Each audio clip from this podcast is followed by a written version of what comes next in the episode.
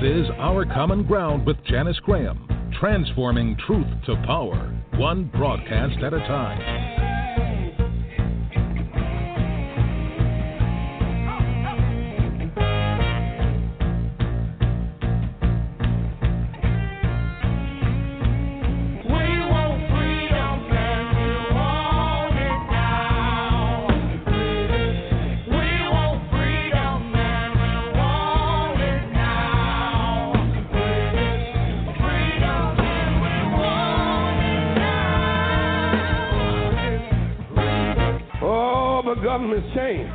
Was stolen. We went from an intelligent friend to a dumb Dixiecrat, a rich Republican who has never held a job in his life, is against affirmative action, against education, I guess he is, against health care, against benefits for his own military, and gives tax breaks to the wealthiest contributors to his campaign. Government when it came to treating the citizens of African descent fairly, America failed. She put them in chains. The government put them on slave quarters, put them on auction blocks, put them in cotton fields, put them in inferior schools, put them in substandard housing, put them in scientific experiments, put them in the lowest paying jobs, put them outside the equal protection of the law, kept them out of their racist bastions of higher education, and locked them into positions of hopelessness and helplessness. The government gives them the drugs, builds bigger prisons, passes a three strike law, and then wants us to sing God bless America? No, no, no. Not God bless America. God damn America for killing innocent people. God damn America for treating our citizens as less than human. God damn America as long as she tries to act like she is God and she is supreme.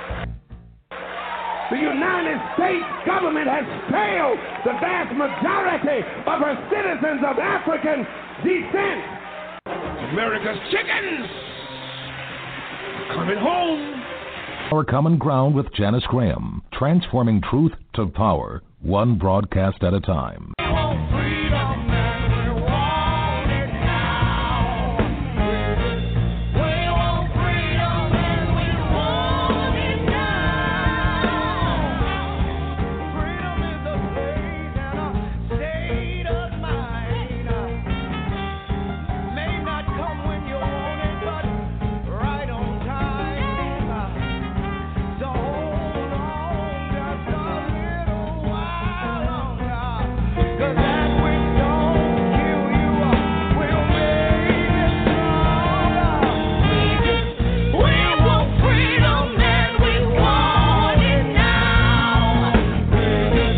Transforming truth to power, one broadcast at a time. Our common ground, speaking truth to power and ourselves. Our common ground, a higher ground for discourse, discussion, solutions, and ideas. I'm Janice Graham, and I'll be listening for you. Talk, talk that matters.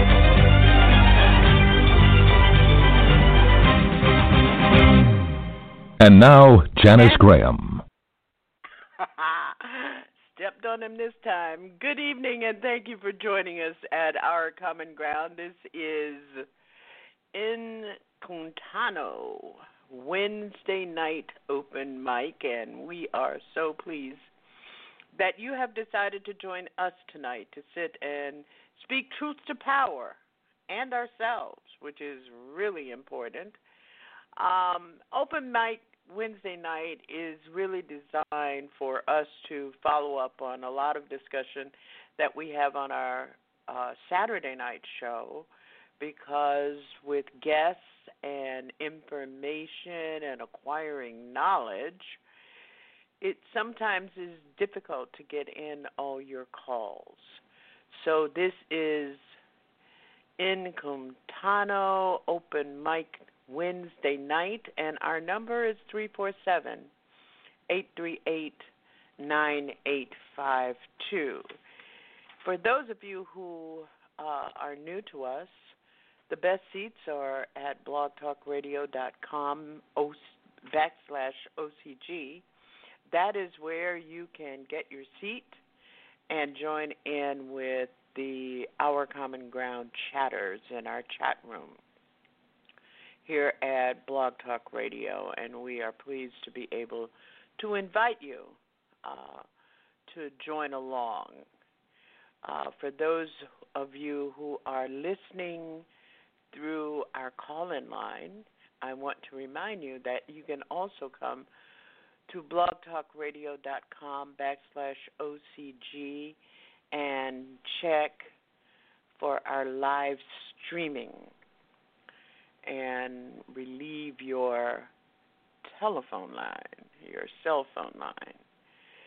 Uh, all week we are, every day of the week, 24 hours a day, we are at www.ourcommonground.com and we want to remind you to join us on Facebook at OCG Talk Radio. Also, to join us on Twitter at Janice OCG. I am Janice, and I'll be listening for you tonight at Open uh, Mic Night at 347 838 9852. And we are so pleased that you have decided to join us. Want to shout out to Marriage and Trials. Hello there, uh, who's just joined us in our chat room. In our Saturday night broadcast, we were talking about a number of things, and they included the whole idea of being over policed and underprotected in our community, in our traditional communities. And when we say community, we're we're really not talking. We've always talked about um, during times of segregation, as well as times where there were physical uh, locations that could be identified where the majority of black people live. And today, as a result of migration from urban areas into the suburbs, migration from those traditional physical locations, we now have um, to make a change in our reference about what we mean when we say black community. And and and I think that we also should have some belief that despite the physical being diluted, we are still a collection of people with a shared history, a shared cultural culture, meaning both political and spiritual beliefs. But the shared history is important. That we share a history that has essentially etched out issues, concerns, pains, and joy that we collectively share. So that's what I mean by uh, community. So on Saturday night, when we were discussing the idea that we are over policed and underprotected, and the notion and my encouragement to you to make sure that you are participating, getting engaged in a moment where America has decided that it really does need to assess what our police departments are doing. That both in the reflection of police brutality, police misconduct, police corruption, and police killings under the banner of law. So we we did a lot of discussion about that, and I'm encouraging you tonight here at Open Mic Night is to call in and give us because we are about new solutions, new ideas, how we move forward on these issues, not just talking about the problematic nature of the issues, but exactly what the strategies ought to be and how we participate in the implementation of the plans that come out of those strategies. So at 347 838 9852, I encourage you to uh, call us to talk about what your notion is about how we both identify the ways in which we defund, which I am a proponent, defund our police departments, transform them and redefine them, and then reform them.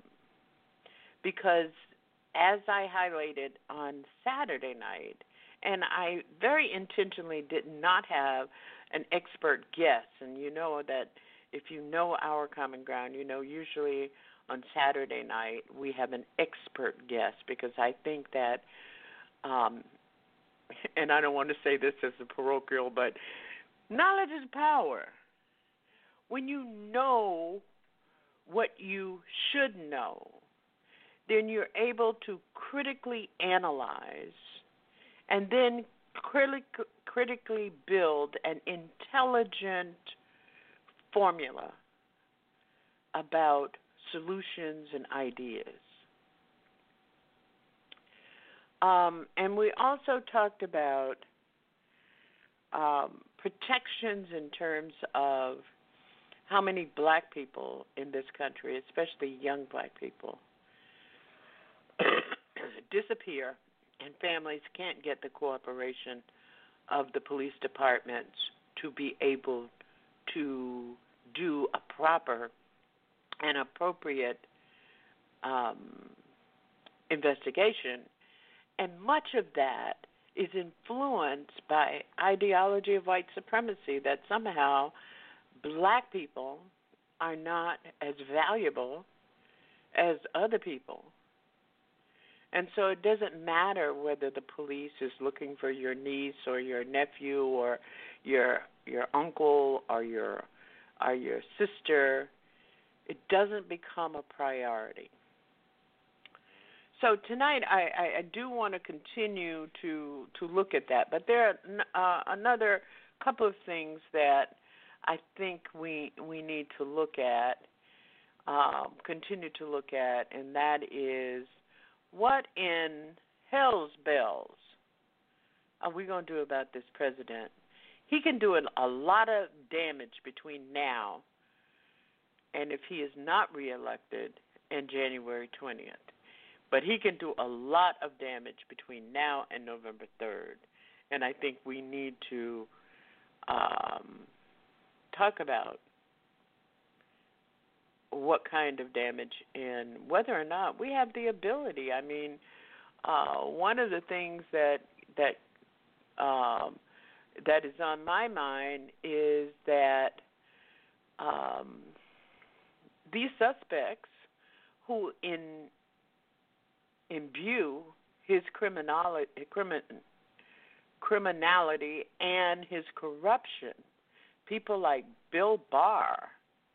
A good example is that right now the ACLU is demanding a special counsel to probe into Barr's uh, over police assault on pro- uh, protesters um, and uh, peaceful Black Lives Matter protesters in Washington D.C. near the the White House, and we and they are demanding that we need a full investigation. They sent a letter Tuesday morning urging Bill Barr, the U.S.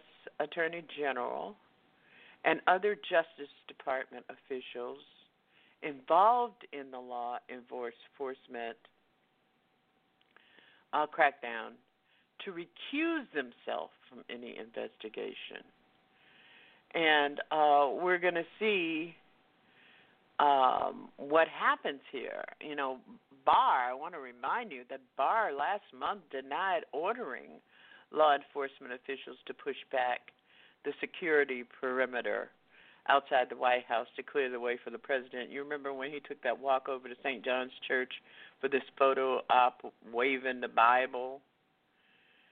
But uh, anonymous Justice Department officials, and I'm not going to say who because I ain't going to be in it, uh, are saying that Barr personally made the order. This is not something that somebody told me. This is an anonymous Justice Department because you, you you forget that I spent 11 years there. Person that Barr personally made the order that resulted in the violent crackdown on peaceful demonstrators. Um, so the ACLU, uh, Kate Ruane, uh, who's a she's legislative counsel there or something like that. I'm not sure. Uh, don't hold me to it. That Barr and other official uh, administration officials apparently appear to have criminally conspired to violently attack lawful demonstrators, and all signs indicate that they have been engaged in a concerted cover-up, uh, well, c- cover-up effort.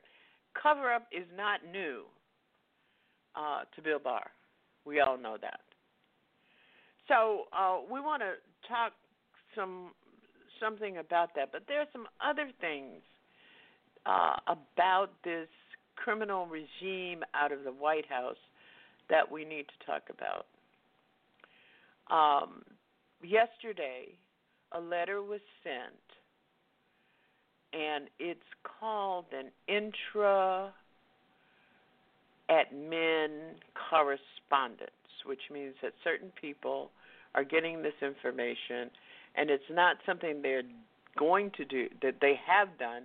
It's something that they're going to do. They're thinking about. It. It's like a think piece that goes around in the office. Everybody, take a look at this, and what do you think?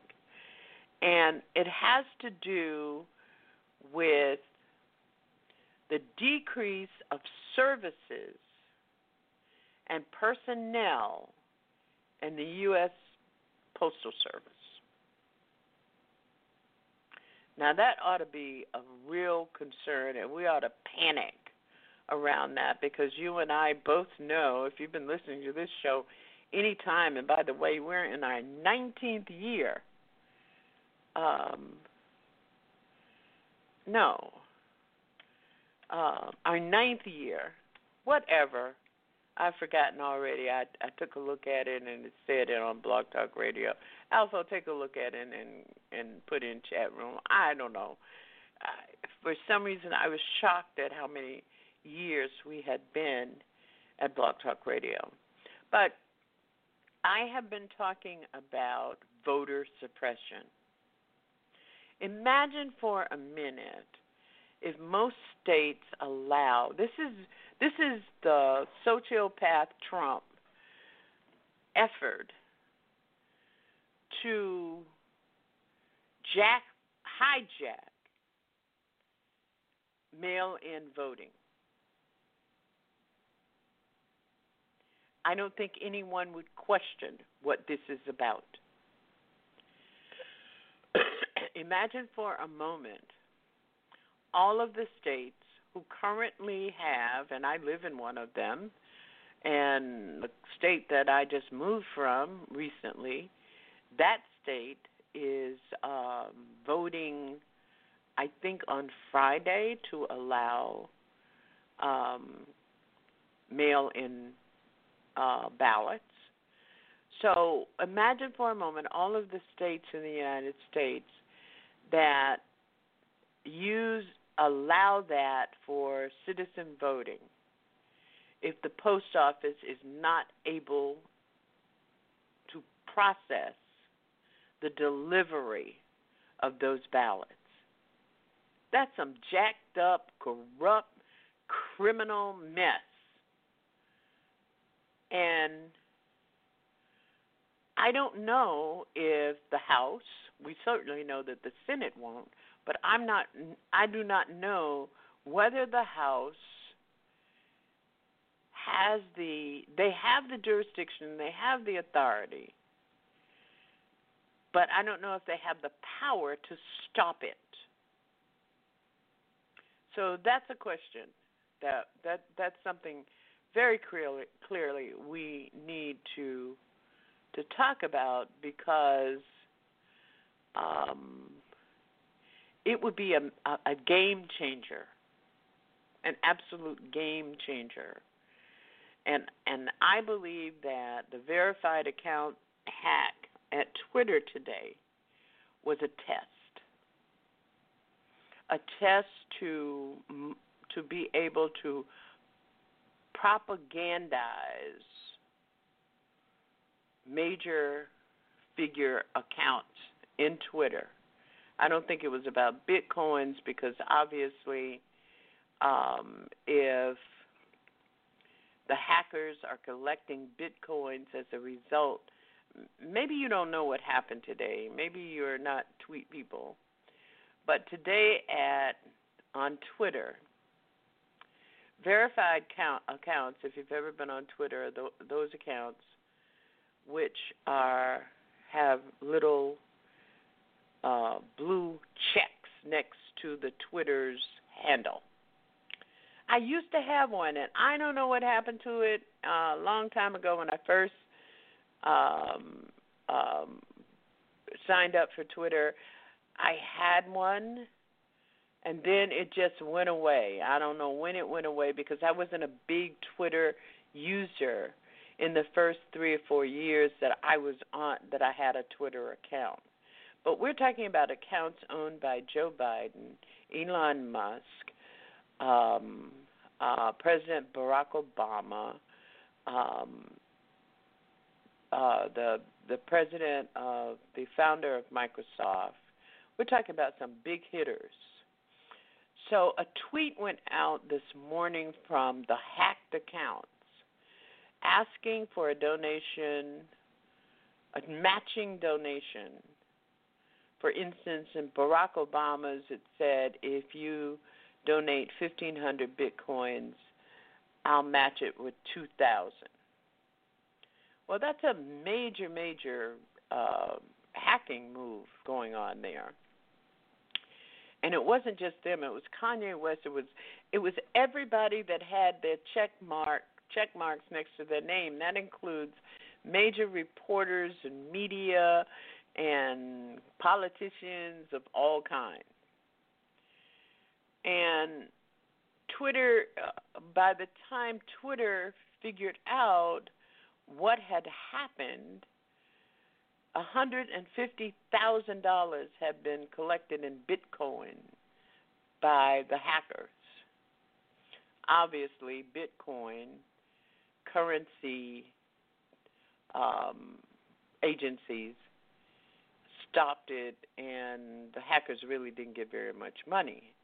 And that is one of the reasons that I suspect that it is either uh, the GRU or GRU, or it is some other arm of some intelligence agency because keep in mind when you when you hack this hack had to been by someone who had access to Twitter's main dashboard which meant that you could tweet out to anybody who had a tweet a, a Twitter account so I'm I'm suspecting, and I don't know how you feel about it, and you can give us a call at three four seven eight three eight nine eight five two.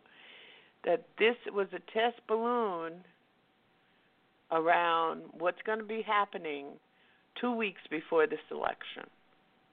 There's going to be mass, mass misinformation. The other thing that I do want to ask you about uh, is um, if we can talk about what has occurred around Angela Davis this week. Uh, I don't know if you read Test Set, but it's around uh, uh, uh, an article, uh, a piece that Angela Davis, the, revol- the um, professor and activist, wrote this week and published indicating that she is voting for Joe Biden. And the Twitter world and the social media world went uh, a little bit crazy.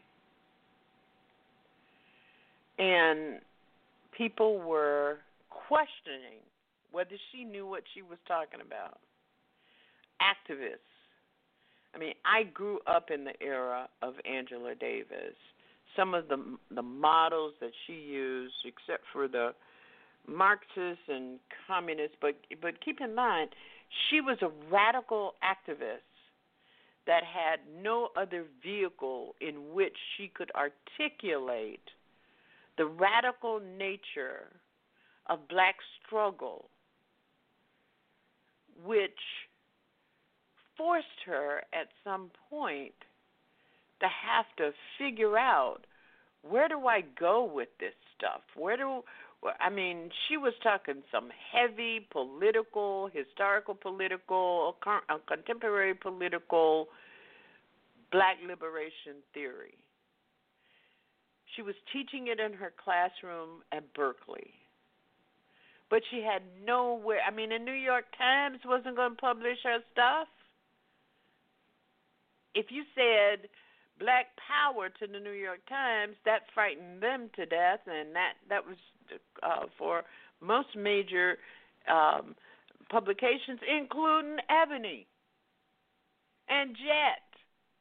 They would they would carry her picture, but they wouldn't carry her theory, her radical theories about black liberation in America. That wasn't happening because she was connecting the black liberation liberation of black people with struggles and all globally. And American publications weren't hearing that, and that includes John Johnson at, at, at Johnson Publication. So they would they loved to to show pictures of her. They loved to show that she was a communist, that she had Marxist leanings, but they would not publish the clear thoughts and ideas about black struggle being a global struggle. So anyhow, a whole bunch of contemporary activists decided that Angela Davis didn't know what she was talking about. So David Ike Turner wrote a piece in Test Set today and it says, What do you know that lifelong civil rights activist, philosopher, and academic Angela Davis does not know? Okay, they asked that question. And I thought, I read the piece that Angela Davis wrote, and I thought she explained all sides of why she was voting, why we should vote for Biden in November. And that, you know, um, and the bottom line was the best choice isn't always your favorite, and that's life. The stakes are too high. So, um, David Ike Turner wrote in Test Set today by putting Biden up as the Democratic nominee, the DNC has slapped us all in the face. But another four years of Trump would be a shotgun gun blast to the belly. Which do you prefer? Being slapped or shot with the shotgun in the stomach? The lesser of two evils is all we have right now, and putting our heads in the sand will not improve the situation. There is nothing radical or revolutionary about aiding and abetting Donald Trump. Sitting out this election would be exactly that. So I know Alpha is going to go for a frenzy in the chat room when he hears that. And and you know, and the thing is we are just so easily dismissive. This woman went to prison. She was in jail because she called for black power. That was her crime. It was like spending 11 months in jail for being on a line out in the street calling for Black Lives Matter. But she was original, she was pioneering, she was brave, and she was defiant, and there is no question that she is one of the finest political analysts in the world. In the world. When Winnie Mandela had to make decisions about what to do when Nelson Mandela was going to be released from prison, one of the first people he called was and what she called was Angela Davis. She consulted with Angela Davis about the final fall of apartheid in South Africa. And now we got nitwits. I hate to call people names. I won't call people nitwits. We've got people who are thinking that somehow it is revolutionary to say I'm not going to vote for Joe Biden. Angela Davis doesn't know what she's talking about. But in my opinion, Davis stands as an example to all radicals that utilitarian approaches are often necessary and that there is no merit in ideological rigidity. That's what I'm saying about it. Who, you know, I really want. I don't know who's out there, and I don't know if y'all have your children coloring at the table while you are listening to me. So I really try to keep my language clean. But you know, I hope. I hope you know what we need to do at our common ground have a lesson in in pig latin. Because i really you know what i want to say. Who are they? What sacrifices did they make? It's the same thing. You know one of the things that that first got my attention to angela davis Actually, I went to a school thinking Angela Davis went there, and I was wrong. okay, okay. I really thought she she went to that school, and so that's where I wanted to go. But anyway, Angela Davis, well tested theoretician and philosopher you know, it's just like uh, remember when we have Dr. Tommy J. Curry here? Dr. Curry is a philosopher. And they specialize, like all philosophers, in certain areas of expertise, which means which means that they have investigated, researched, analyzed, synthesized, processed in the most relevant information about their area of expertise. That's what it means. So we've got these hard headed folks. I mean, there there one or two people that I saw that I really respect. Two of them have been on this program lending their voices to us about certain subjects. and they are proclaiming, "I will never Biden people, black people never Biden people, black people never Biden people." Well, uh, as as Alpha lamented for months and months and months. Y'all keep talking about never Hillary, and you're going to end up with Donald Trump. And what happened? He called it. He called it. So, you know,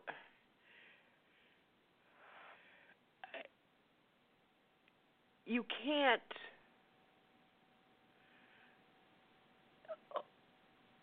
you can't wait until a nomination has been made. Where were these people? My question is, where exactly were these people when Kamala Harris, Cory Booker, Julio Castro, that other man, Pete whatever, and Amy whatever, uh, when all those people were on the stage vying for the nomination, where were they where were they then? Okay. So we invite your your your comments about Angela Davis recommending highly that we go to the polls and we vote for Joe Biden and we support him. Um, because it, it's it's like this is what what I've been thinking about. Alpha, you know how I think. I've been thinking that I would never, if somebody asked me to nominate a candidate for president of the United States, it would have never been Joe Biden. Because Joe Biden and I still have not resolved our issues from the way in which he mis intentionally mismanaged the um, testimony of Anita Baker. Uh, not Anita Baker. Oh God, in the in the in the Clarence Thomas nomination Senate nomination hearing. Somebody help me. Anita, not Anita Baker. Anita Baker is a song. I mean, it's a is a singer, is a vocalist, a very fine vocalist at that. Um, so um, I might have to get up and go over to my bookcase to remember her name, but I think most of you know who I'm talking about. So uh, he and I have never resolved our issues regarding that. Um, and as I have said on these airwaves many, many times in my in my other profession, uh, I have worked very closely with Elizabeth Warren who has never disappointed. And you know, I only work on issues that are hard, uh, very hard issues. Um, so you had all these people. I forgot some of the others, uh, Pete, and then the man from Texas. The um, so um, I, I think that we all know that his candidacy is not is lacking, is faulty. But we didn't do anything about that. The other is that the, there's a Democratic establishment. I am neither a registered Democrat. Oh, oh, I can't say that anymore. Up until I moved to Florida, I was never ever a registered registered in either of the parties, major parties. I was always an independent voter. In Massachusetts, they acknowledge and respect independent voting. In Florida, they do not. So when I moved to Florida, I decided the best thing for me to do was to register under the Florida Democratic banner because my vote essentially would never be counted because that's how it goes in Florida. So I think that whatever party affiliation that you have, and if the Democratic, we have to acknowledge that the Democratic establishment had one thing in mind when it put its eggs in Joe Biden's basket, and that is that he would be able to win the Democratic vote in places where other candidates would not. I mean, you can argue the point. You can you can argue the point, but it has happened, and we did nothing about it, and nobody made any any major noises. And now all the noise is about whether or not, and that's another question. You can call us and, and talk to us. Our number is three four seven eight three eight nine eight five two.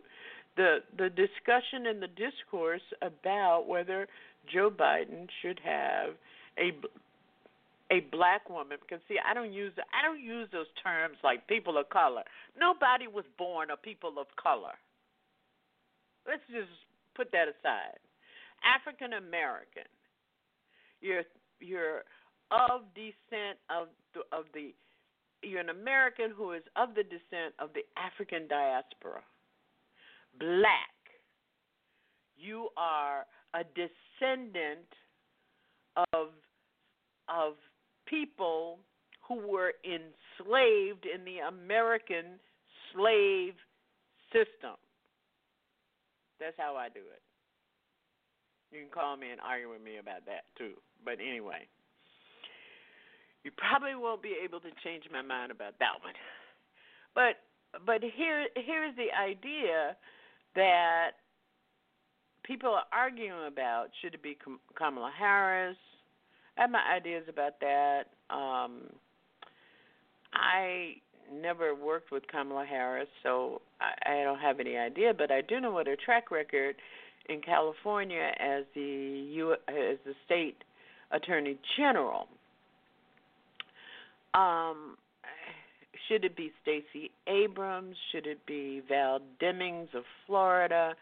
Should it, Barbara Lee has come up uh, in the last month. I did not hear her name prior to that. Barbara Lee has uh, been a stellar representative of black interests as a member of the House of Representatives. I think Kamala Harris um, has raised issues appropriately for black America. Um, and and by the way, Kamala Harris is not black; she's African American. It's just like Barack Obama. Barack Obama was not black. He's African American. Um, Michelle Obama is black. That's how I break it down. Our number is three four seven eight three eight nine eight five two. If you'd like to talk with about any of those issues or or anything that's that's on your mind, we're going to take a break at the top of the hour. But um, the other thing that I think I have not, you know, this program, this broadcast is a service to my community.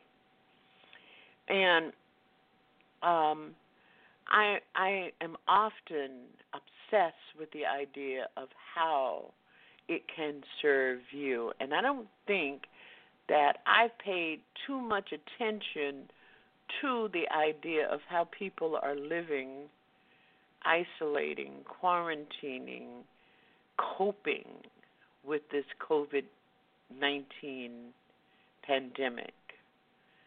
Because I am a person who spent so many years traveling, so many years coming home eight thirty, nine o'clock at night, almost every day. Um, uh, who went to meeting, community meetings, and political meetings and government meetings at night. That to me, being able to stay home is a blessing and a joy. So, um, the idea, and I also am one of those people uh, that I enjoy a certain amount of me time. Um, I know I spend a lot of time on telephone. I spend a lot of time on Zoom. Um, but I enjoy, and that, that's one of the reasons. And you can really hurt yourself trying to find me time in your life. Um, one of the reasons that I feel like my life, uh, my life of peace and and and downtime, didn't even start until eleven, twelve o'clock at night. Uh, actually, midnight. And so I spent a lot of, I, I spent most nights, bedtime for me is around two thirty, three o'clock in the morning. Don't try to call me at that time for those of you who call me. I, it's a me time, it's a downtime. So, since I have been retired and living in Florida, um, I also enjoy uh, rides. I mean, it was nothing when I lived in Boston to get in the car and decide I'm going to drive down to Providence or I'm going to drive to Manchester, which is in New Hampshire. Uh, I'm going to drive to uh, to Hartford because New England has some beautiful, beautiful, um, wonderful roadways. And here, um, drive along the beach, pass along by Mar-a-Lago. it is so it, it it it you can even look at that building those buildings and tell they are so gaudy. But so I haven't spent I think enough time thinking about talking about with you about how you are coping we've been talking about the stats, who dying, how what the hospitals are doing, and the health workers, but we really have not talked very much about the idea of how you're doing. So in the second hour, I'm going to walk you through uh, a COVID 19 stress test um, so that you can give yourself a sense of uh, what it what you're really experiencing. I do miss my family. Um, I miss my grandchildren bounding up the steps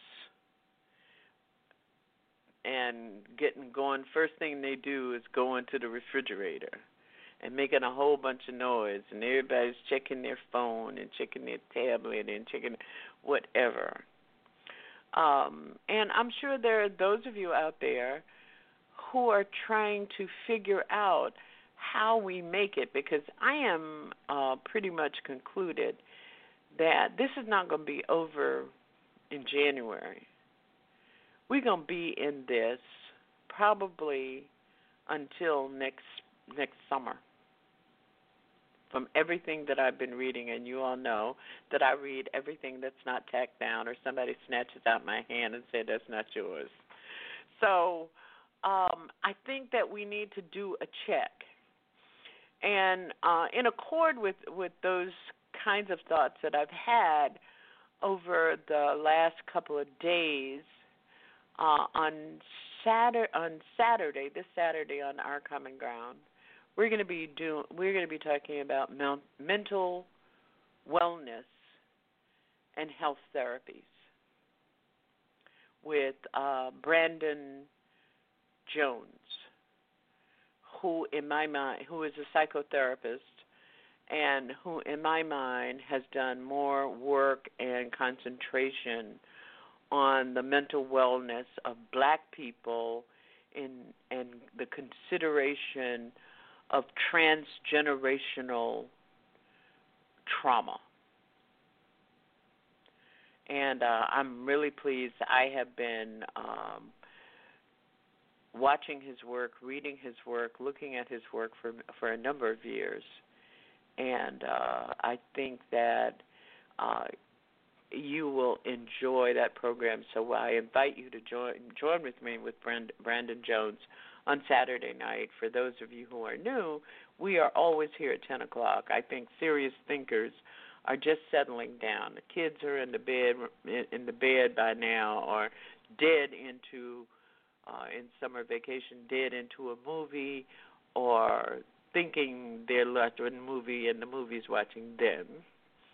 and that you can grab. Uh, you've cleaned the kitchen, and you can grab a drink, because that's how we roll at our common ground. And um, uh, next Wednesday night, I'm going to be talking about liquor. Um, and uh, not a, uh, the whole program, but we're going to be talking about my my father was um, in the liquor business, and I learned a lot about different scotches and vodkas and gins and how they were made and distilled, how they're distributed, the whole nine yards. And and I took that into my adult life and I became uh a bourbon drinker. My grandmother drank bourbon and and my father drank bourbon, but I became a scotch drinker. And I'm a single malt uh, Scotch drinker, and I have tried them all. So we're going to talk a little about that. But that's next Wednesday night. But Saturday night, Brandon Jones is going to be with us, and we're going to take a break. And our number is three four seven eight three eight nine eight five uh, two. Three four seven eight three eight nine eight five two. And you can always write to us at ocginfo at ourcommonground.com and give us some recommendations, give us some feedback, uh, things you would like, um, people you would like to hear on our show. We'll be right back time for all good men to get together with one another. We got to iron out our problems and iron out our quarrels and try to live as brothers. And try to find peace within without stepping on one another. And do respect the women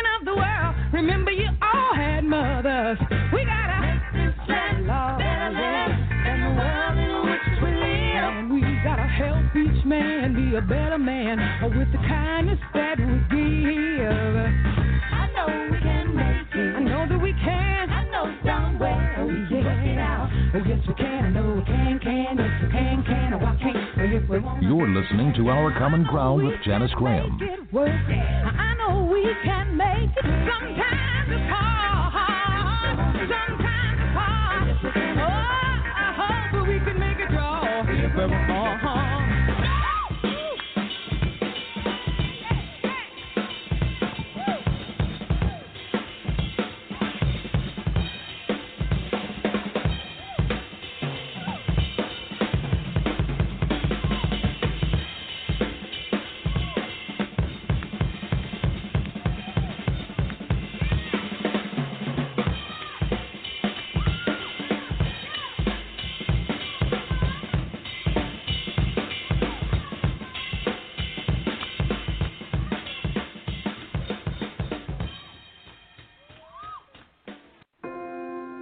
wake up the entire African American community to the hidden issue of mental health? It showed up in my life through one of my best friends, and we've been friends for over 30 years. One story at a time. If we would have known earlier, you know, we would have been more, much more supportive with her. Once I reached out to my sister, it got a little better. Once I told my mother, it got a little better. The more I talked about it, I felt it coming off. The healing is in me, and the healing in the journey can also be extended to others. It's our community and our mental health. Giving voice to what you're feeling is part of the healing. If you're strong enough to just open your mouth, that's all it takes. And the most revolutionary and healing thing that black people can do right now is to love one another. It's time to share ourselves. Healing starts with us. A message from the U.S. Department of Health and Human Services the Ad Council, and the Stay Strong Foundation. You're listening to TruthWorks Network, the Alpha Show. I want to know why I'm fine one minute and the next my body aches so bad I can't move. I want to know why my hair is falling out. I'm only 17. I'm tired all the time. Now, this rash. I just want to know what's going on. When you don't have the right answers, it may be time to ask your doctor the right question. Could I have lupus? For answers, for support, for hope, visit couldihavelupus.gov or call 1 800 994 9662. Brought to you by the U.S. Department of Health and Human Services Office on Women's Health and the Ad Council and save us from the madness and save us from the madness and save us from the madness.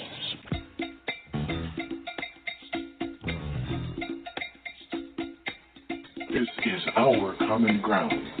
Thank you for joining us tonight. Transforming truth to power, one broadcast at a time. Stay tuned.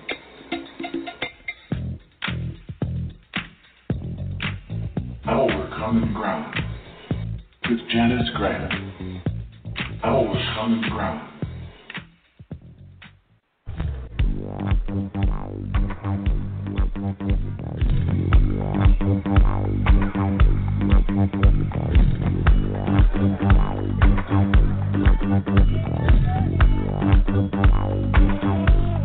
Our common ground, speaking truth to power and ourselves. And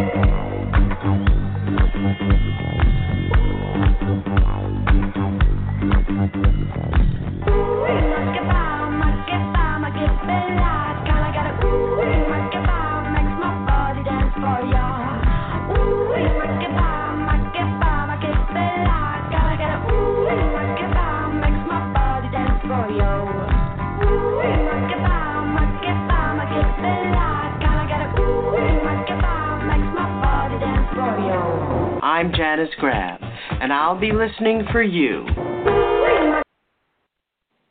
And thank you for being here with us on Mkutano Open Mic Wednesday night at Our Common Ground. Our number is 347 838 9852. We have dedicated this episode of Our Common Ground on Wednesday night for your calls, and we on I am listening for you.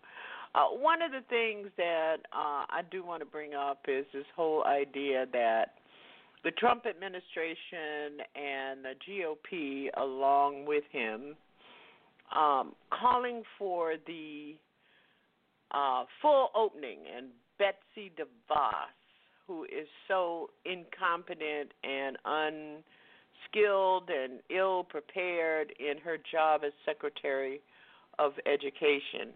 I came across um, an article in Bloomberg. Um, and, well, it wasn't an article; it was the editorial opinion in Bloomberg about um, the COVID nineteen um, uh, racial disparities, and um, one of the things that it says in it is COVID nineteen um, uh, kids who have been infected with the coronavirus develop a potentially fatal condition that brings fever, shock, and organ failure. For some reason, this rare multi system inflammatory syndrome afflicts black children at significantly higher rates than white children. And so I, I think that we we really ought to be concerned about having children um, returning to schools with with a, not enough scientifically led preparation for children to go to schools. Now, I'm speaking as a grandparent. I don't have children in public school, but I do have grandchildren, one who is a college freshman and one who is in the third grade. Um, shout out to Mason Turner, now in the third grade. But particularly in the states where this pandemic is surging. Almost one third of Florida children tested are positive for the coronavirus. And I'm I'm I'm I'm just going to say it. Uh, looking at the Florida data indicates that out of 54,000 Florida children tested, 31% have returned positive results on average. This is a staggering figure. And we ought to join with health experts who fear that this can cause potential long life damage in children. And we know, I know Lucille and, and Greta are out there, we know that our schools are not ready. They don't have the money, the resources, nor do they have they employed the science of preparing school physical uh, facilities school personnel, teachers, and other support personnel, school buses drivers, and whether or not, especially elementary and junior high school schoolers, are de- developmentally able to cope with what they need to do in order to keep themselves safe. I don't know what you think. And then and there are lots of people and and I agree. Our children need to be back in school. But I'm not in agreement that we ought to be sacrificing them to an environment that has not been prepared for them to be safe. And you know, the the the Trump administration, but they're a bunch of cretins anyway the Trump administration is saying, well, there'll be some sacrifices. Do you want your child to be the sacrifice? I don't want my grandchildren to be the sacrifice. Barron Trump won't be the sacrifice. The Trump grandchildren won't be the sacrifice. So I, I think that we and, and, and, and again here just as in the Angela Davis case and the Joe Biden voting for Joe Biden, never Joe Biden people, I've seen some well respected black voices out there who are saying, yes, we should open the schools. Um, our children haven't been safe from a lot of things uh, in our public schools because we have not always had the right personnel in place who care about them. Most of you may be aware that the public schools in this country are mostly segregated. Uh, did you know that? Okay. They're they're mostly segregated at this point. And aside from that, we can't protect. We're letting people out of prison for fear of this pandemic, but we're sending children in ill equipped environments back to school. Number is three four seven eight three eight nine eight five two, and I know house house music lover out there, and you can wait until five minutes before I'm ready to sh- we get to close and call in. You better call in now and have your say. Three four seven eight three eight nine eight five two. How many of you are in support of opening the schools? but there's there are some options that I think we haven't thought through. For instance, if we look at, and I'll take the third graders, you could take the tenth graders. If we have all third graders who are in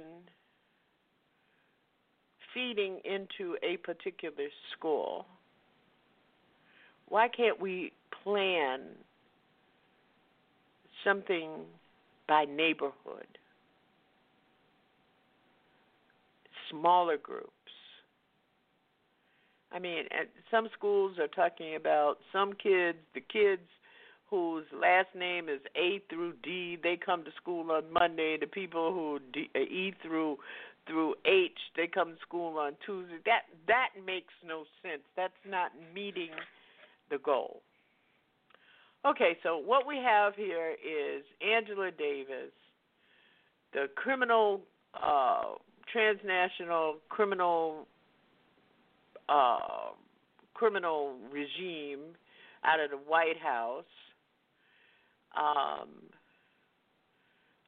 we're still talking about racial health disparities, how you're coping with um, uh, the isolation and the stress of the pandemic. Our number is 347 838 9852, and we're welcoming RB1 into our chat room. Thank you for joining us. 773, you're on the air. I respect you. Thank you for your call. Alpha, I know that's you. Uh, no, it's not. Okay, that's Alpha trying to get his headset and his Bluetooth speaker or whatever he has to do. All his machinations. How are you, Alphonse? I'm okay, Janice. How are you? You you sound like you're down in a hole. Can you turn your mic up a little bit? That's because you damn. There you go. There you go. I know. It was, I, I told you. This is Alpha, who is former host of the Alpha Show, and he is uh, part of the staff at our Common Ground Media. He he always uh, uh, got to do his microphone, his his his what do you call it, earbuds, whatever. What's on your mind tonight, Alpha?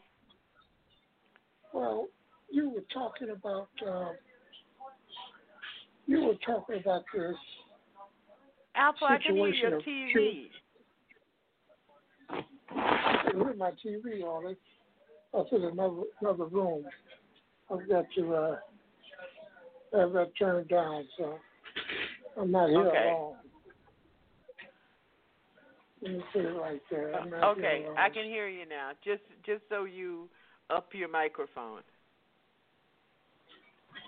Okay, well, I'm simply saying you were speaking about the uh, children going back to school, and everybody is talking about now. The big question is: Are the schools? Are the children ready?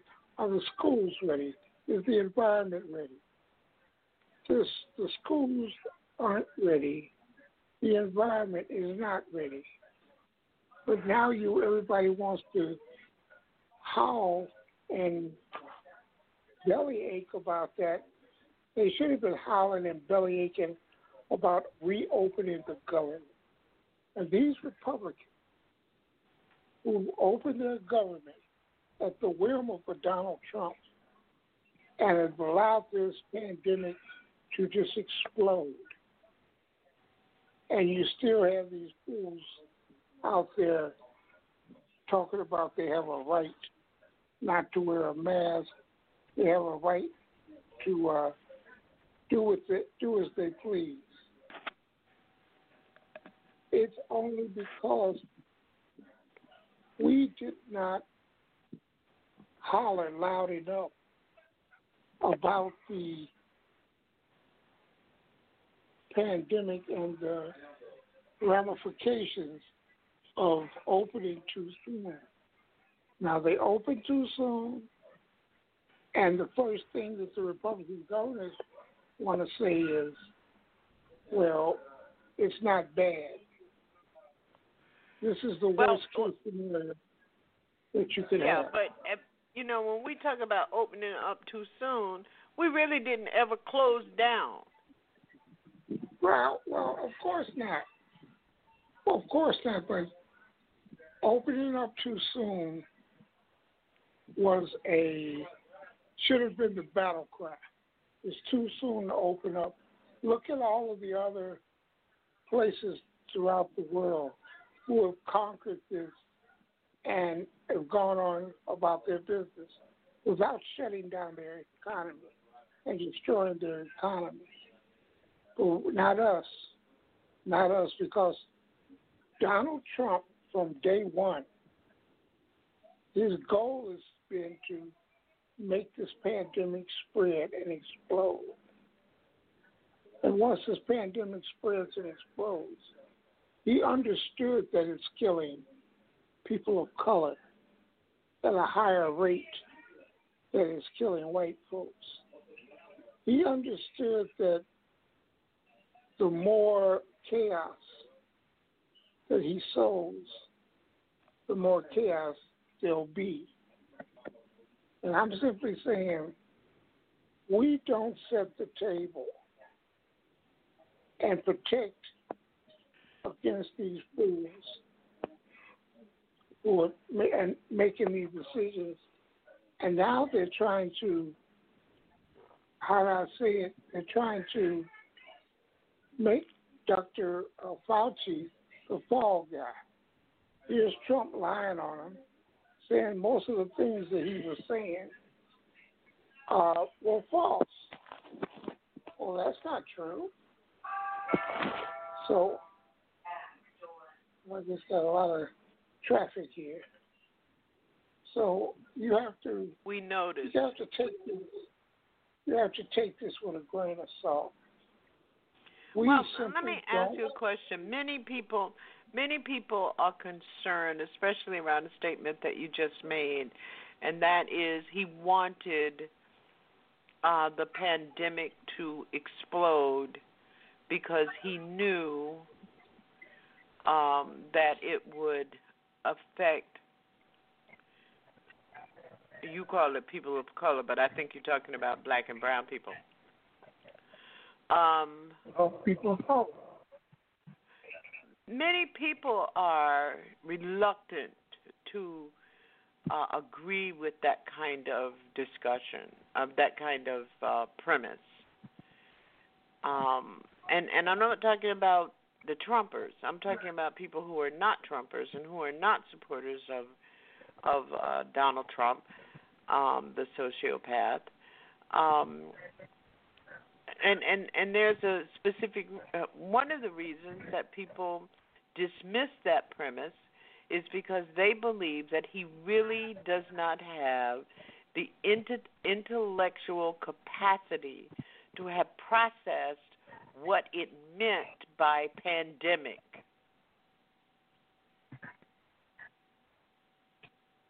You see, that's the difference.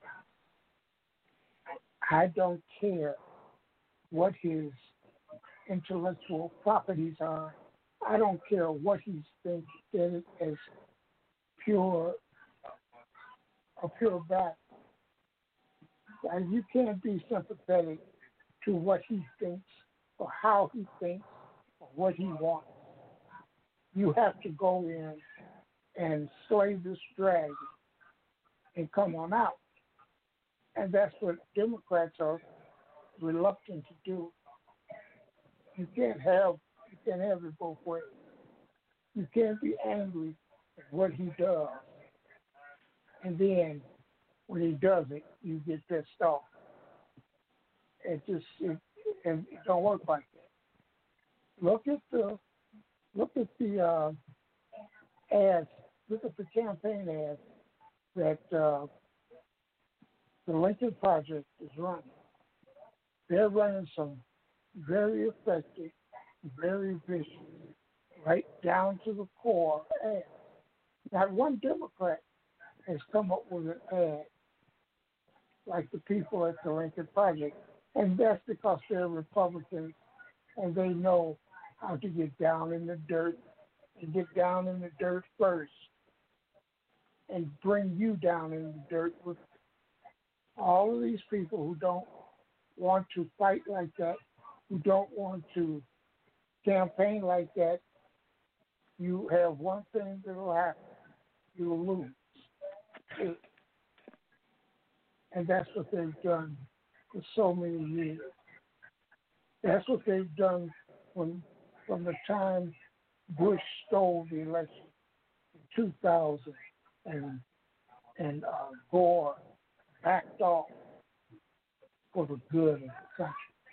How, how much good did it do do us in a seven trillion dollar war, and that we're still in in Afghanistan?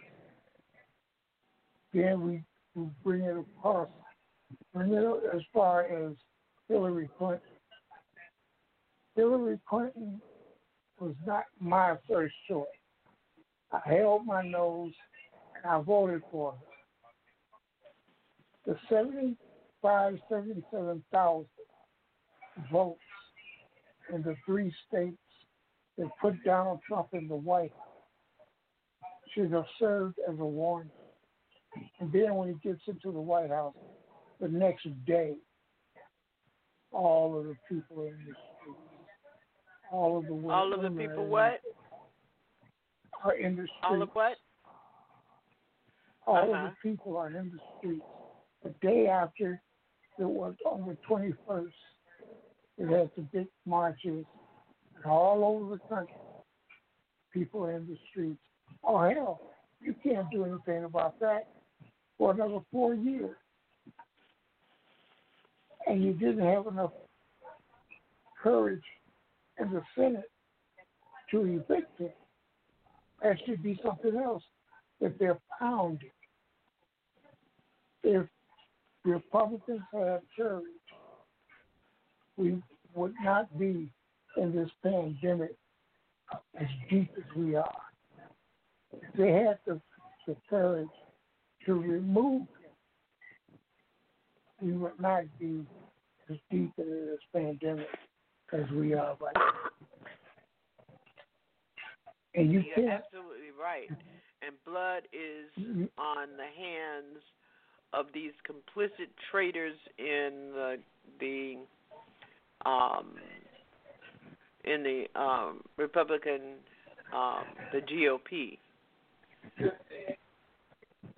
You think Mitch But guess what?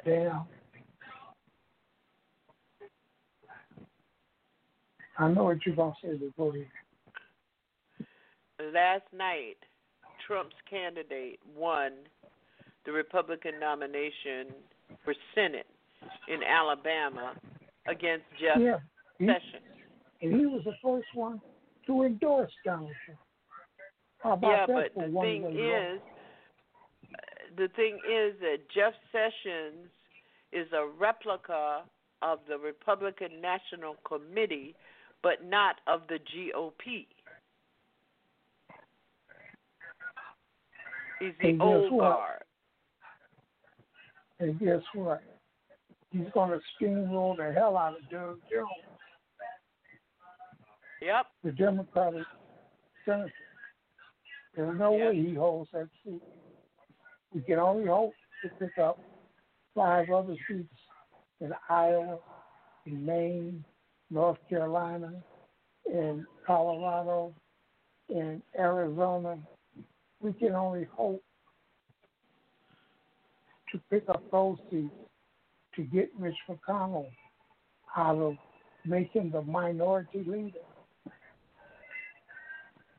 And you see, Yeah, but here's the big, let me let me ask you about let me ask you about Jones of Alabama.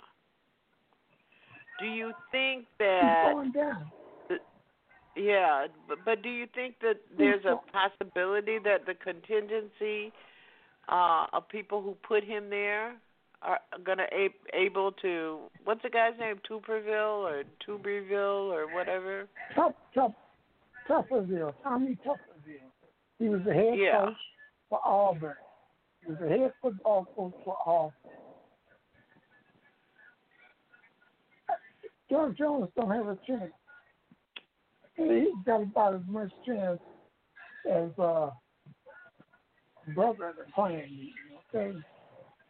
Yeah, but I'm, I'm, I'm what my question my question to you, Alpha, is whether or not the contingency that put Doug Jones in the Senate will be able to organize in the same way that they organized to put him there. No. And I and when I say no, as confident as I am about no, they won't come out for him. The black females put Doug Jones in that Senate seat will not show up because now Tupperville is an unknown. He's a threat, but they're too stupid to realize. They won't. They won't stand up and come out and, and give him a good fight. Doug Jones is toast. Toast. Yeah, but I'm I'm still not understanding. What? Why you think the contingency of black women who worked for um, uh, Bob uh, Jones Doug Jones for Doug Jones, I'm sorry, won't come back and support him again? Well, let me put it like this. Doug Jones got into that seat, and I don't know if you remember by the numbers of how narrow a victory he had. And it reflected the numbers of Republicans who simply were not going to vote for a pedophile. They were not going okay. to vote for an Okay, so that's a factor. That's a factor. That's, that's a, a, huge factor. To yeah. me, that's yeah. a huge factor. They're not yeah. coming out. Let me get your comments. Let me get your comments, Alpha, on this idea that the White House is now demanding that all data regarding uh, corona, coronavirus uh, cases and hospitalizations and deaths go to HHS instead of the CDC, and how the White House is now trying to sideline um, the CDC. Well, that is a Putin move. That is controlling the information highway. You can put out as much disinformation as you want if nobody's there to tell the truth. Look at the number of people, the undercounting in Florida, the the dead, the number of infections. Look at the undercount. They will do anything. He put Mike Pence in charge, and remember he did all of the pandemic information will go through Mike Pence, so he can control the narrative so he can control the information that goes out. And if he can control the information, what does anybody else got to say? You have to be a damn fool to believe anything that comes out of this White House. Number my first, my biggest concern is anytime he Trump tries to uh, reject someone who says something or call someone who criticizes him a liar. The only thing you can say is, who you to believe? Me or a 20,000 liar? The man who was lied 20,000 times in that office. There was a, what was his name? Lewandowski Trump's first campaign manager. Yeah. When he testified, when he testified before Congress, it was as contentious and as "get the hell out of here," you can't tell me a damn thing as you want to get.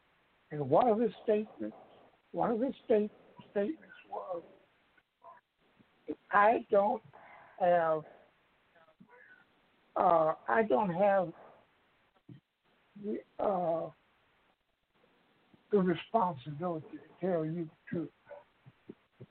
He doesn't have the responsibility to tell the truth to the public. And that yeah, comes from yeah. Donald Trump. That comes from their campaign. They don't need to tell the truth. They don't have to tell the truth. Them not telling the truth is not violating any law. So what they do is simply lie and lie and lie. Yeah, yeah. Until until the stench of lies reaches every the bottom of everybody's nose. And that's the That's the problem we have. You have well, you know, the bo- the bottom line is, and by the way, Trump today demoted Brad Parscale, his campaign manager. Um, He- he and that was that. around that fiasco. That was around that fiasco in Tulsa where nobody showed up. Uh, Well, he had to so and that was that Brad Parscale's fault. No, it wasn't. But Brad Parscale is a grifter, a thief, a liar, just like Trump. And Trump can't stand someone stealing from him.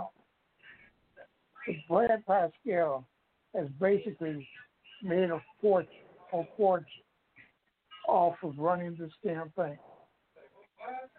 And Donald Trump and the boys have just realized, and it's it's a pathetic, it's pathetic. We Well, I think to. the whole country is pathetic, and today a poll was taken, and 72% of Americans believe that this country is on the wrong track. But I believe that this country, that Donald Trump has done so much damage to this country that uh, it has changed the very fabric. And some things we will not be able to rescue. Well, it's not so much we won't be able to rescue. You have to ask yourself: Is Joe Biden up to rescinding all of his executive orders and basically making his one-term presidency uh, Yeah. Rejection But when you think- the when- Trump four years? when you think about what's going to happen when you think about what's going to happen in August, September and October as he controls these numbers as he controls a number of things um, and does more damage and the propaganda machine continues to roll like his mischaracterization of what police uh, the call for defunding police departments um, as an example Hey, Alpha, thank you for your call, and um, we'll just continue to watch. Continue to watch. Six six one, you're on the air. Thank you for your call. Six six one. Well, I guess six six one went away. Hello. Six six one going once, going twice. Can you hear me? Hello. Yes, I can. Thank you. Oh. yes, I can hear you. No, my We earpiece can hear you is now. dying out. Yeah, oh, that's Apologize. Alpha's excuse. It's always an excuse.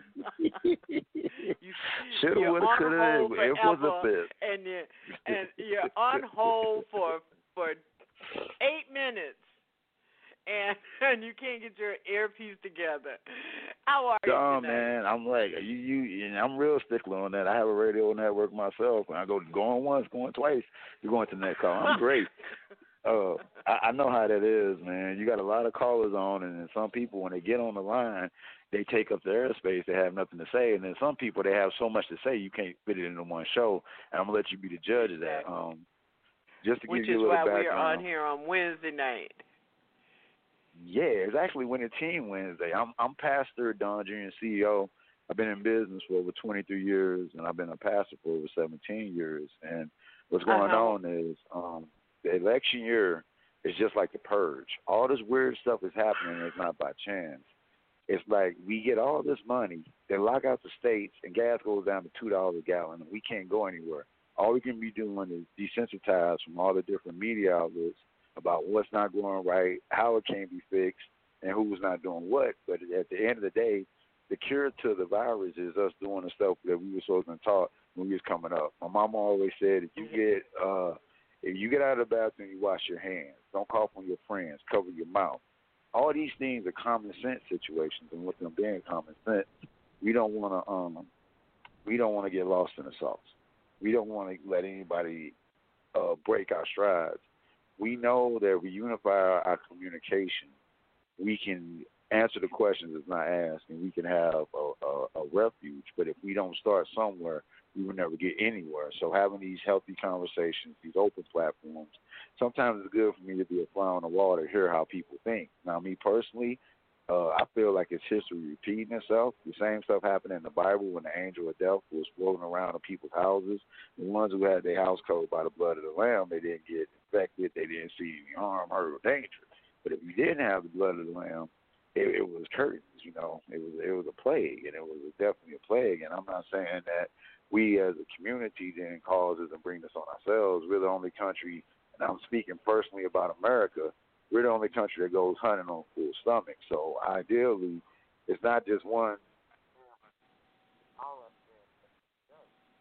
It's got to the point where we do need to wear masks, but it's crazy at the point when we're supposed to be wearing masks and the virus is at its pinnacle, there's rise, and everybody is forgetting about social distancing, and they all in the same area. And now we got all these different outbreaks. So it's mm-hmm. a lot that goes on mm-hmm. that we don't look at on a whole big picture. We just focus on one person being shot, but the police kill millions of people every day. You know, um, and because they're licensed to kill people, they don't really look into the killings. And because people don't have, uh, we always said when we was in jail, uh, if people don't have people working out for you on the outside, when you go and get locked up, it's hard to get stuff done because you're locked up. You, you get what I'm yeah, saying? So yeah. that that's my take on yeah. it. You know. Um, okay. I'm here. I'm gonna well, be here you for the for, whole for show. Your call. Uh, as my grandmother you. used to say, you, you um, I, I highlight your comment about history repeating itself. In um, uh, during the plague um, of um, uh, 1918, uh, an ad was put in the paper in the New York Times that said, all persons, children and adults, are required to stay inside, to wear a mask when you have to go outside, but you only can go outside if uh, you are wearing a mask. So we have to learn from history because history matters and not repeat it in the same way that we are. Thank you so much for your call, and you you join us on Saturday and Wednesday night at any time, and I will invite your call. Four one five, you're on the air. Thank you for your call. Four one five. Yes, this is OMF from San Francisco calling in for the show. How you doing tonight? I'm good. How are you out on, there, West Coast? Lockdown down here, coronavirus, but we still, well, we still doing our thing. We trying to get the uh, get this movement together. You know what I'm saying? And just doing music and stuff like that, and dealing with the uh, our social issues, basically. So, so I'm a a radio, uh, radio podcast host and a rapper from San Francisco. So oh well, we're we're glad that you have joined us. Maybe in your rapping, you can kind of summarize some of some of these uh, some of these thoughts uh, to help us move forward. Well, I appreciate your call. I've got to go some. I, I've got to go some other callers. Um, so before we wrap up here tonight, but um, please, um, you know, continue to organize, agitate, organize, agitate, and learn, um, so that we can move forward. I want to see a lot more rappers rapping about reparations and reconciliation and retribution. Those are some good words for you as a rapper. you take care of yourself and be safe out there, and all of you who are listening, be safe. Yeah, say it again, my sister. Reparations, retribution, and reconciliation. There you go. There you go. That's okay. all. I don't, there's nothing else to be said. There you go. You said it all. It's all the, is all, the sister. road to liberation, my brother. All the road to liberation. Okay, thank I'm you very that. much. But out there in San Francisco, rapping up a storm. One one one, Mike. Thank you for your call. Here you are. How how you doing? I was telling you. First, I want to say hello to Alpha. I used to call his show, and it's cool to see him again. I don't know what Don't happened. I, I don't know. We yeah, I I I I lost I lost track of him. And I, it's it's wonderful to hear him again. I'm glad he's all right. I, I thought something might have happened. You know, I didn't know. And and uh, he did have uh, some I'm health glad. challenges. Yeah, well, I'm sorry to hear that, but I'm really happy to see him out there, and and and he's right on target as usual. I just wanted to say that um, I agree um, uh, uh, with a lot of what he was saying. I don't know what you were saying. Biden's not going to be the answer here. Biden is going to be the placeholder here. You know, that's all he's going to do. The Democratic Party needs to get themselves together. They're a shadow of what they should be. They're not the Kennedy, the John Kennedy party. They're not a, a Teddy Roosevelt or a FDR party. Uh, they're not where they need to be. And and Trump is a nightmare. And um, they're going to have to, uh, you know, take hold now. But that, but there needs to be some people who stand up and who start to run this thing and say, I don't really care what anybody's saying. This is what we're going to do. Because right now you got too many people caring too much about what everybody else is saying and cancel culture and all of this nonsense. It's too stupid. And it has to be this is the way we're going. Equality for all. We're going to take it this way. And that's just the way it's going to be. It's not going to be some psychopath who says, I don't care about nothing. It needs to be somebody who stands up and says, I care about it all, and I'm going to take you down that road. The reason people have followed Donald Trump was because he shows a, charisma, if you will, a lack of better word, please. I I understand that'll make you throw up, but I mean, still, he has that kind of energy about him that sort of sort of shows that he um doesn't you know care. He's just he's just one of those guys he's going to do it his way and he's a maverick and he's the duke and he's going to come at you.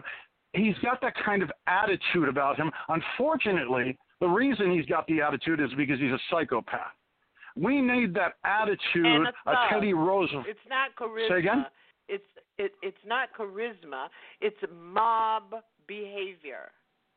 Right. Okay. You, you can you can put it that way, but what I'm saying is we need a a, a charisma, uh, like a Teddy Roosevelt type of charisma. Uh, uh, that, that, and that's what people are really looking for. That's why they went for him to begin with, because they're looking for that kind of an attitude of somebody who says, "I really do care, and I'm going to make it right." And we don't have Yeah. it right now, and the Democrats need to make it happen. You know, that's all I'm saying. Yeah, we need someone who's going to ignite a new aspiration for this country. Absolutely. Um, and and you're right, Joe Biden isn't it. But at the same No. time, Joe Biden isn't a sociopath. Uh, Joe Biden has a certain arrogance to him, but he's a nice guy, and people will vote for him. Yes, he is, and, and Joe Biden also he is a wonderful guy, and Joe Biden also is a very knowledgeable man. And it's not a question uh, of, of having that and him not being able to do the job because he can do the job. And don't misunderstand what I'm saying there. I mean, he is capable. Trump is a complete maniac, and Biden is a very very capable man, and he'll he'll make everything okay with the allies and everything around and he'll take care of business. But he's not the answer or the solution to the problem. The democrats and that's not just and that's not just biden. The democrats pelosi all of them they need to get themselves on a path that says this is the way it's going to be. This is the way we're going to do it. And damn it that's all there is going to be to it and we're going to take care of everybody and it's going to be that way. Not we're going to stick our finger in, the, in in in our mouths and wait for a poll to come along to see where everybody's You're feeling right. you know Yeah, yeah, yeah. You're you're you're right. I, I you know I the thing that is most disappointing is that we don't have a base, a political, uh, ideological, political base that favors, influences the Democratic Party. We just simply don't. Yeah. People are all over the place. And one of the things that we do need to have is an understanding. I don't know if you caught our show, The Price and the Playbook. Uh, no, I'm, no, I'm sure I didn't. Yeah, which was last last month sometime, and we were talking with Dr. James Taylor, who's the head of the political science department at the University of San Francisco. And one of the things that we said is that we've got to be ready to usher in the legislative and policy issues and demand and challenge that a Joe Biden administration addresses.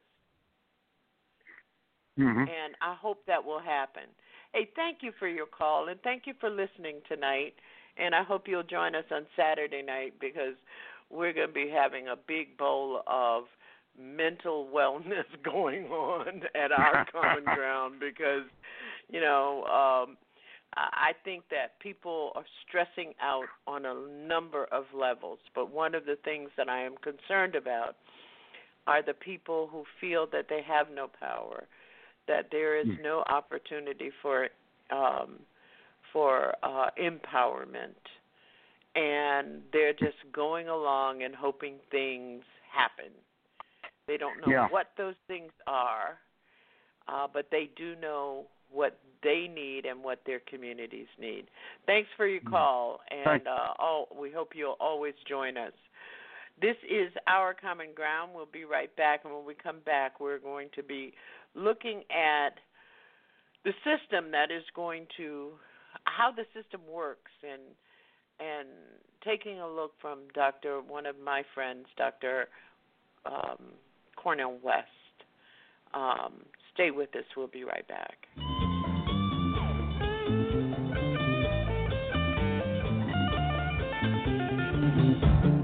Thank you for joining us at Our Common Ground with Janice Graham.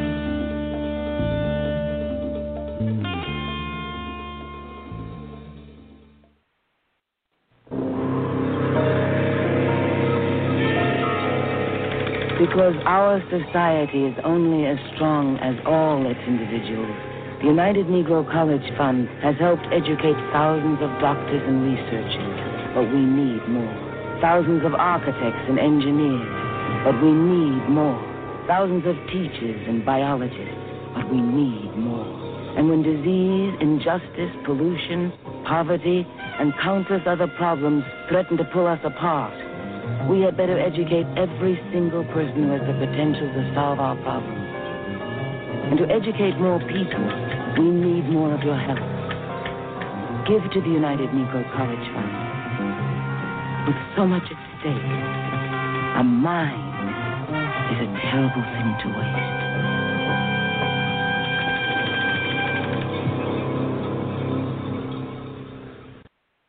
You can't trust this president to do the right thing, not for one minute, not for one election, not for the sake of our country.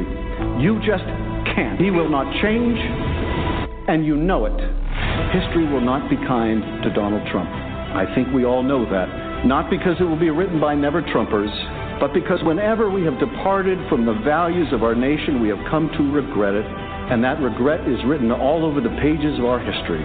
If you find that the House has proved its case and still vote to acquit, your name will be tied to his with a cord of steel and for all of history. He has betrayed our national security. He has compromised our elections, and he will do so again. You will not change him. You cannot constrain him. Truth matters little to him. What's right matters even less, and decency matters not at all. This is Our Common Ground with Janice Graham, transforming truth to power, one broadcast at a time. And thank you for being with us. Uh, we want to thank our callers, Alfo and our rapper from San Francisco, and our pastor who's talking about uh, how we are on the path to repeating history. History matters, and we we suggest that all of you do some studying of history, especially of the plague of um, 1918, to understand how this how differently um, this particular plague. This is a plague, and the pastor didn't make that that comment. And also, uh, we want to thank our caller, who is suggesting that um, our president is insufficient, and we need a president that is wholly su- sufficient uh, to carry us forward. Here, uh, take a take a listen to this, and we'll talk about it on the other side. In deep sadness, because you know I've been trying to bear witness for over 53 years, uh, telling the truth and trying to say something uh, about the uh, least of these. But I think we are witnessing America as a failed social experiment. And what I mean by that is that the history of black people for over 200 and some years in, in, in America has been looking at America's failure. Its capitalist economy could not generate and deliver in such a way that people could live lives of decency. The nation state, its criminal justice system, its legal system could not generate protection of rights and liberties. And now our culture, of course, is so market driven, everybody for sale, everything for sale. It can't deliver the kind of the kind of really real nourishment for soul, for meaning, for purpose.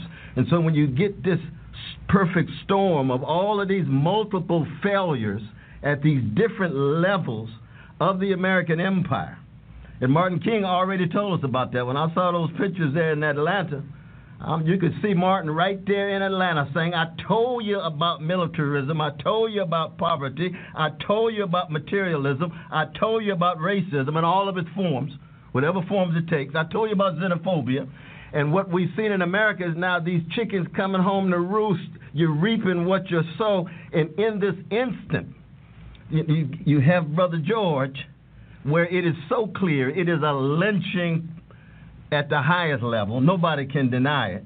And I thank God that we have people in the streets. Can you imagine this kind of lynching taking place and people are indifferent? People don't care? People mm. are callous? You have just a few people out there with signs. I recall the moments in which during the Reagan years, there was a few of us out there. In the 60s, you had masses out there. Now you've got a younger mm. generation of all of these different colors and genders and sexual orientations saying, we won't take it any longer. But you know what's sad about it, though, brother? At the deepest level? It looks as if the system cannot reform itself.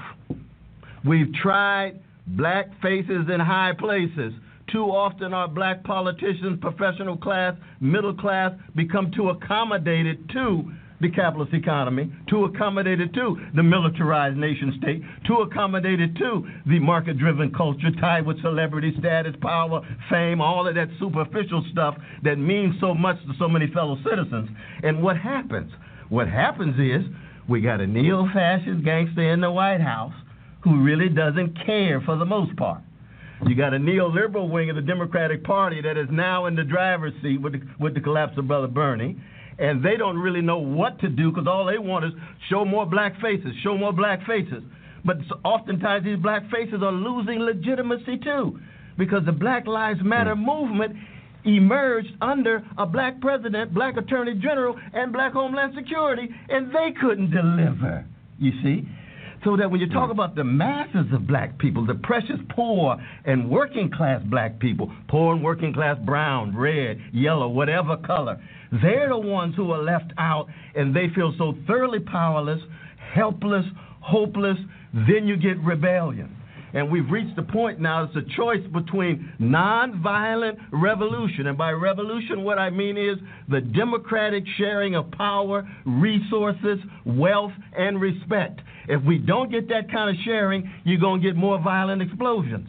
Now, the sad thing is, in this neo fascist moment in the White House, you've got some neo fascist brothers and sisters out there who are already armed. They show up there at the U.S. Capitol, and they don't get arrested, they don't get put down. Well, that's, the president that's the extraordinary them. thing. You see what I mean?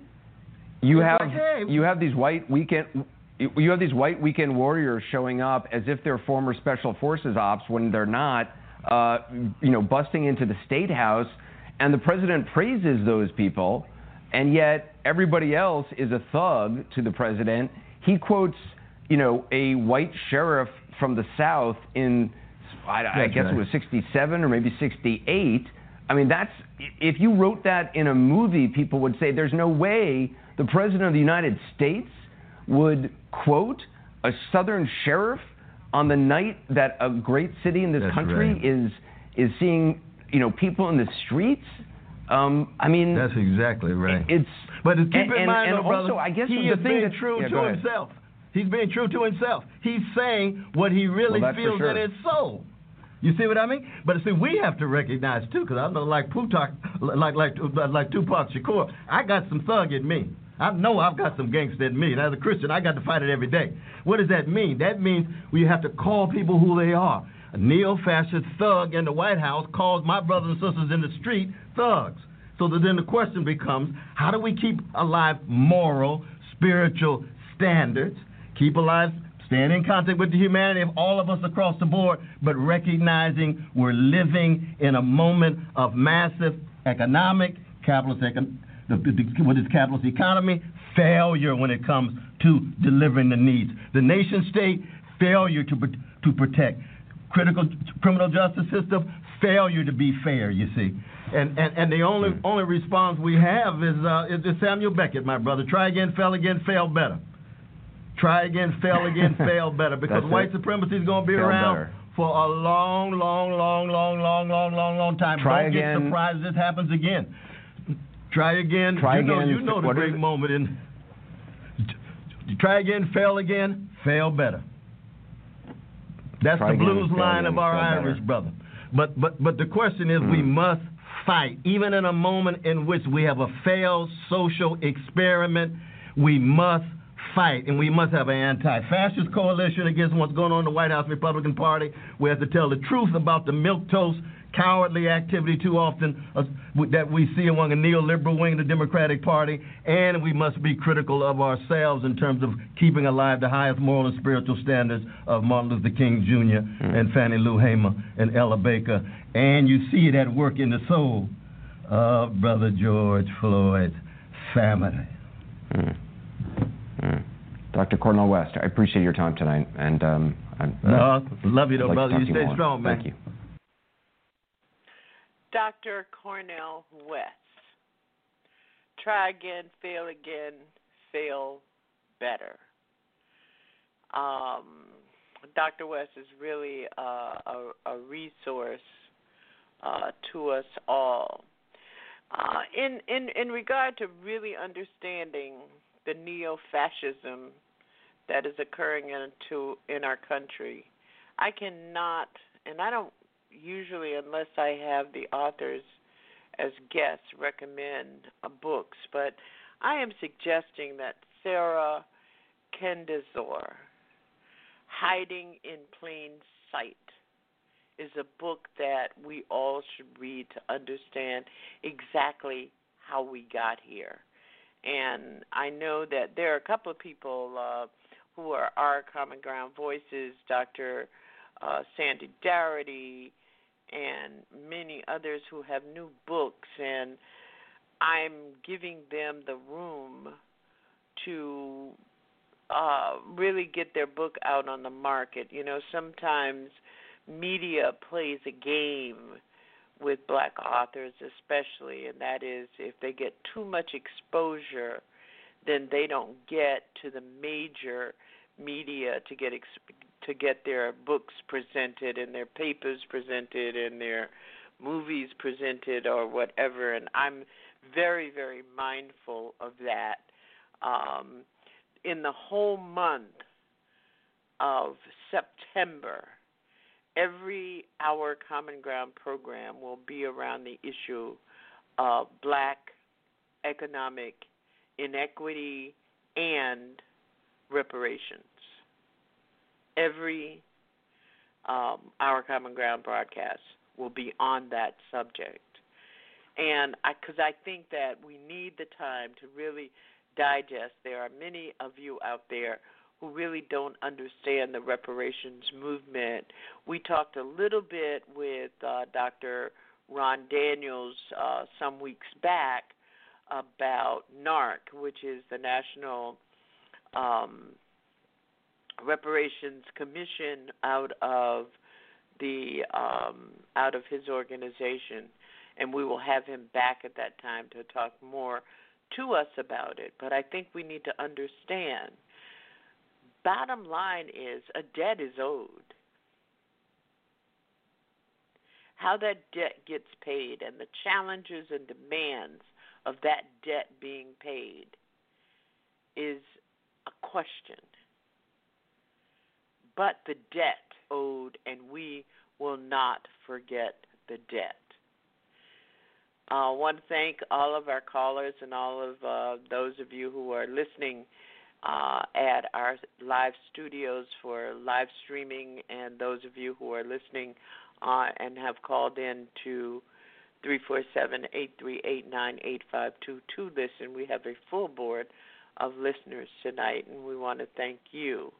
We want to also ask you, uh, since we have been back, this is our uh, 15th episode since we have been back on the air after I was in federal government arrest and could not broadcast this program after having more than 25 years of our common ground. Um, and I'm so glad to be able to be back. My non disclosure and my obligations relative to uh, what I could and could not do as a federal official is over. So I'm back, and we want you to call your friends, let them know that I am back uh, and we are building, rebuilding uh, this program. Uh, our website is www.ourcommonground.com, and we are on Facebook and we are at Twitter. And we are no longer, as we have in the past, buying ads either on Facebook or Twitter because um, I just feel like our listenership, if this program is of value to you, can be our best marketing tool. Thank you so much for being with us. We'll see you Saturday night at Our Common Ground. I'll be listening for you, 10 p.m. each Saturday and Wednesday. So I'm asking you for the truth. I know the truth. I know enough. So what I'm asking you is, what is your end game?